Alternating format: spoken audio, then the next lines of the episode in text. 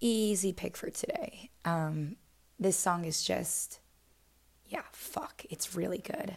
It's a song that should be danced to, either like really loud in a club where you can kind of like feel the bass pulsing through you, like when everything starts to vibrate, or just in your room with headphones on. But either way, it's a dancing song. And it's a really, really good one too. It's just really, really intelligently crafted. Um, it just, yeah, I love the production in this song.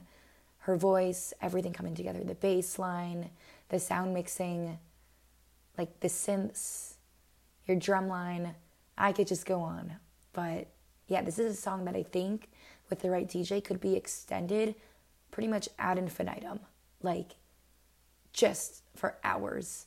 And if you're just in the right zone, you can just stay dancing forever and ever and ever and ever which who doesn't want to do that? So, yeah, this is Deadly Valentine.